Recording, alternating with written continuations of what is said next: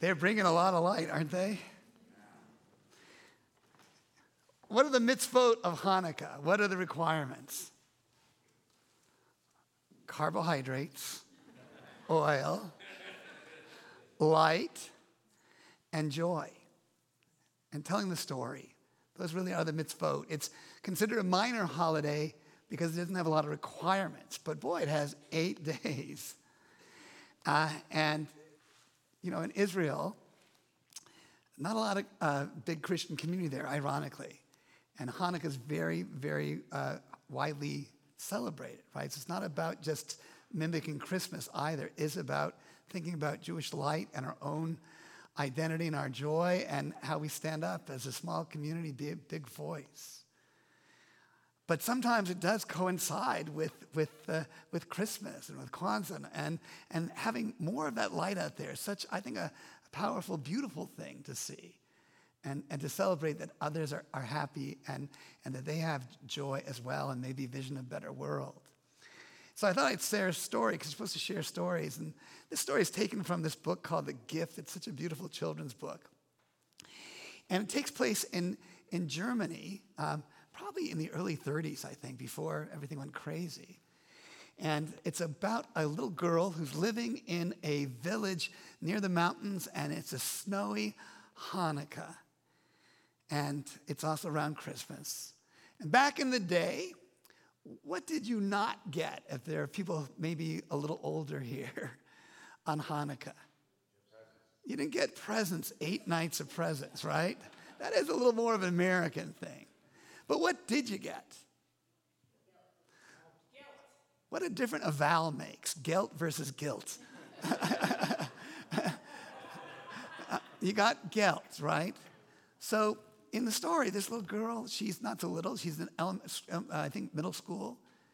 And, and that Hanukkah, her parents gave her a five mark piece, which was a lot of money back then, a five mark coin. And it, she even had it in her bed that night on the, on the covers and it kind of pushed down because that was, that was a real thing. And she stayed up almost all night wondering what she would do. That the next day after school, maybe she'd go down by the, the high street, the main street, and, and buy something for herself. Well, that morning she got up, she got ready for school, she, she put the, the coin in her pocket, and she went off to school and, and she studied, but really thought a lot about going shopping. And when school ended, she, she came out onto the high street, and it was so beautifully decorated with lights and a sense of joy, and people out there shopping. And she went to some of the shops that she loved to go look into, but now she had a little money to spend, a little gelt. She came into her favorite shop. It was a, a, a writing shop, a card shop, a pen shop. Some people I know love those kinds of shops. And she went right up to the clerk and looked at the pens, and the clerk pulled out that whole set of pens, mechanical pencils, and she brought her some paper, and she could pull one out that she thought was really, really beautiful, and she started to write with it. But it just didn't seem to write the way she wanted it to. And she felt that money in her pocket, and she, she decided to go look somewhere else. She went next door, and next door was the apothecary. Uh, the perfume shop, drugstore, things of, of beauty and potions and bubble bath, all those good things. And this time it was really decorated so beautifully for the holiday with great ribbons. And the owner of the store knew her, and when she would come in now and then, he would give her little samples. And she went over to the pieces that she loved to see the mirrors. And on one side, you could look in the mirror and see yourself and see your iris and she looked in and saw her color, her light. On the other side, it was like a magnifying glass. And she suddenly looked large. And she thought about buying it, and then she thought, do I really want this? And so she came outside, and there was the uh, bakery. Graham uh, cracker, what are they called? graham cracker cookies, all kinds of things, uh, jelly bellies, whatever they had back then. she looked in at the candy, the baked goods, and next door, a woman opened a door and went into her mother's favorite hat shop. And she followed in. She'd gone there many times. And the woman let her try on the latest hat that she had created beautiful white hat with gold decorations and flowers. It looked great on her. It's a little more than the five that she had on her. So she went outside again, and there it was the toy store. Take a breath again, everyone. She went in, those old toys are just magnificent.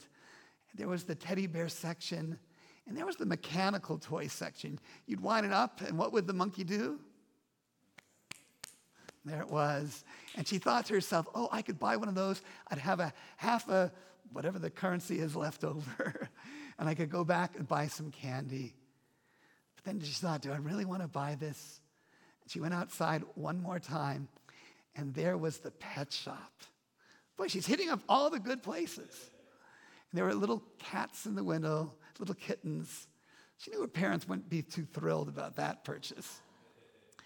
And then she heard it. She turned around, and there was a man playing accordion, those old fashioned one type accordions, back and forth, and singing a little bit. He was a little bedraggled, but he was playing, and he had a little hat in front of him.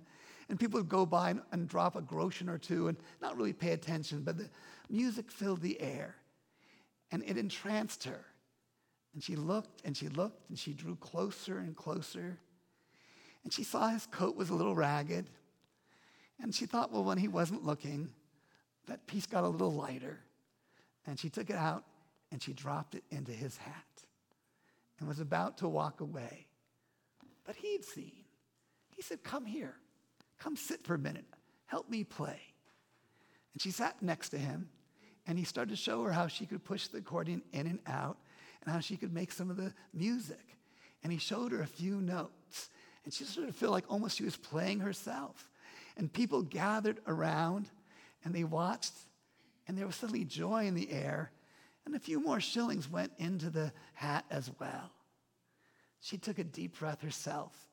And she looked at the stars and the light in the shops and the light and the people around her.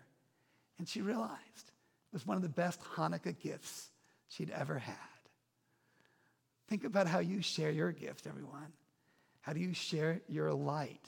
How do you take it in as the days are getting a little lighter? And how do you look around at other people celebrating their holidays? And when they wish you a happy holiday and make an assumption about you, say happy holiday back. It's a time of light. It's a time of joy for all of us. Maybe a time of hope. Happy Hanukkah. Shabbat Shalom. Shabbat Shalom.